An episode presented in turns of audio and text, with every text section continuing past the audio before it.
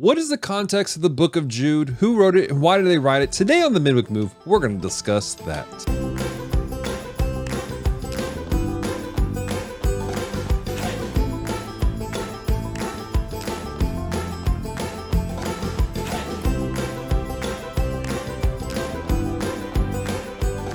Hello and welcome to The Midweek Move, podcast extension of The Healing Place, the podcast where we go through the scriptures line by line, verse by verse, and ask ourselves, what is happening here? And today, ladies and gentlemen, we are beginning the journey through the book of Jude. This is another one of those one-chapter books that are in the scriptures that often many people, they kind of skip over. They breeze past it like, oh, it's just a page. Maybe I'll get to it later, and some people just don't. And today we're going to be going into it because this is such an important document within the church, not just church history, but in our faith as a whole. The book of Jude has some very essential uh, teachings that we need to grip as a society. But what's the context of it? Who wrote it and why did they write it? Let's dig into that today. First off, the conversation of who wrote Jude. Who is this Jude person? Jude, which by the way is a form of, of Judah or Judas, is only identified within the book as the brother of James. Now, this is an interesting question. Who is James? And scholars in church history has kind of narrowed it down to James, the one who wrote the book of James, which we did cover, by the way, here on the Midweek Move at one point in time. But this James, James the Just, James, the leader of the Church of Jerusalem, is the half-brother of Jesus, which means that Jude himself is a half-brother of Jesus also. This is part of Jesus' earthly family that did not know Jesus as the Messiah. This is an interesting aspect. This is a another writing of a person who knew Jesus before he w- was crucified, before he resurrected, ascended to the right hand of the Father, but did not worship Jesus, did not understand Jesus as the Messiah until that point. And some people who have read this, they they bring up the fact that, you know, this could be part of the reason why there's this very humble opening. He says that he is a servant of Jesus Christ, and then brings on the fact that he is the half or the brother of James. And this is an interesting conversation. It's this humility that marks who he is. He's not going, I, I'm Jude, the brother of Jesus. He's avoiding that. But he is invoking the authority of James, which is important to our next question as to when is this written and why is it being written to? Now, the writing of this, when it was written, that's an interesting conversation of itself. Likely, if Second Peter did in fact use, uh, reference this particular book, then it has to have taken place prior to sixty-five A D, which again, this is super early church history. Likely between sixty and sixty-five A D is what a lot of scholars are saying that this was written in. And during this time frame, the church is expanding, it's growing, there are a lot of things taking place, but there's a still an emphasis on Jerusalem. Jerusalem is still kind of the hub. And James the Just, or James of Jerusalem, he's the leader of the church in Jerusalem. And likely this letter is being written to a community of Messianic Jews who understand who James is as the leader of that community, the church, the believers who are coming out of Jerusalem. So by saying that he is a servant of Jesus, the brother of James, he's actually helping to kind of give that authority of going, hey, look, I'm not just writing you just willy-nilly. I'm not just some random person. There's an authority that's coming with me. And that is that the guy who's leading us at the moment, James, I, I'm in relationship with him. I'm in covenant with him for some very specific reasons. But who he's writing to is, is interesting in itself. We understand that this is probably a messianic community because of the, the references that he makes. Within this book, he's going to make some very interesting references back to the Old Testament, but also to some writings of antiquity. He's writing some writings that were not canon. They're not scriptures at all. N- neither the Jews nor us as Christians recognize them as canon or scripture, but they are historical writings. There are things that people have, have read and that they would know if they were raised in a very Jewish society. So the community who's reading this understands these things intrinsically, which leads us to believe that there's probably a group of Messianic Jews who are reading Jude's letter.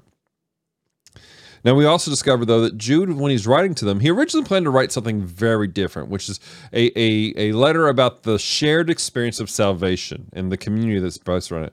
But something has happened in this community that has stirred him, and he's like, we have to fix something now.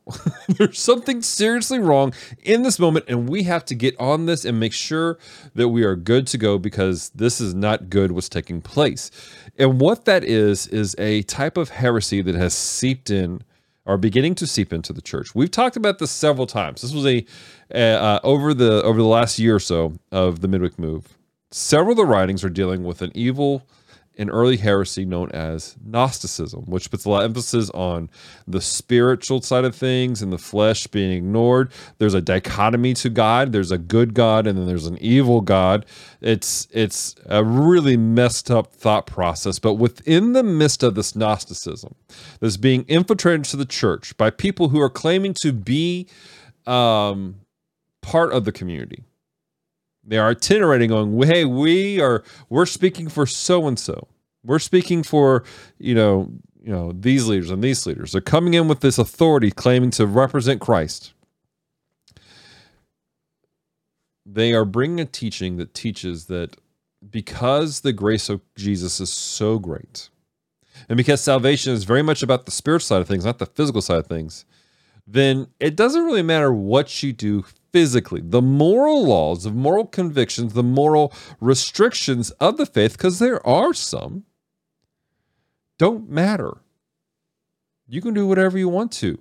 And it led people into a world of embracing sinful sensuality and greed in a very destructive manner. It was shaking the church in a terrible fashion. And Jude sees this and he's like, I have to address this. I'm sending a letter right now to this community, and we're going to bring this to attention, and we're going to bring some correction. And in it, we kind of see three things taking place. The first aspect, the first part that takes place within the book, is a warning against these false teachers, using examples of God's judgment from the past. Again, the idea is that God wouldn't judge them because they're under this new grace. The idea is that because the grace of Christ is so grand, it's so marvelous, you can do whatever you want. And what the writer is going, mm, no. Jude's like, God very much judges us based off our actions. You cannot ignore the moral code. And this is where we see him referencing some things, not just from scripture, but some writings of antiquity that you really wouldn't get unless you were a Jewish person who grew up reading various Jewish conversation type pieces. The second thing that takes place is a description of these false teachers and the coming judgment they face. So Jude's like, okay, I've explained to the people who need to know you're wrong. Let me explain who these people are. Let me describe them to you and the judgment that's coming to them, what God's going to do with these individuals. And finally, Jude wraps it up by bringing a specific challenge to the church, to these true believers, of what they should do and how they should respond in the situation. Now, why is this important? Why is this an important thing? It's important because these conversations about ignoring the moral code, the moral laws that were within the scriptures, this conversation of, well, it's all spiritual and, you know, we can all get there. This is not an old thing that just disappeared. These are conversations that take place today. There are many people who fall into the trap of what I would call modern Gnosticism,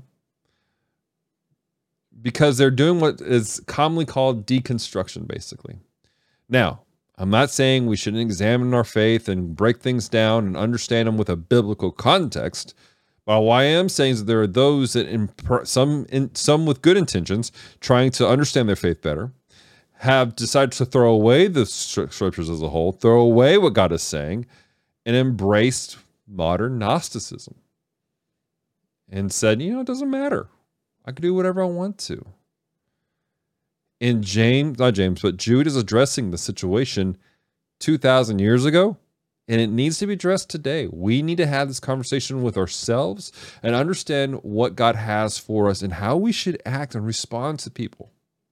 I want to encourage you guys to really listen in for the next couple weeks, because I think this is going to challenge a lot of folks. It's going to encourage you, but it's going to challenge you.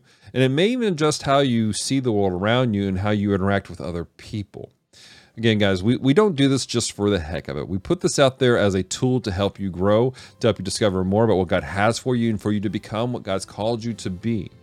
And if we can encourage you in a way, if we can pray with you, if we can answer questions that perhaps you have coming from these conversations within the text itself, let us know. Reach out to us at mediahub at t h v shreveport dot com, or you can contrarily, you can reach us on our social media platform, Facebook. We have, uh, just look for Midweek Move right there. And let us do life with you. If you're watching this on YouTube, hit us up on YouTube. Just leave a comment on there to this video and ask questions, ask good questions. Let's have a conversation together and grow together. So until next time, have a great week.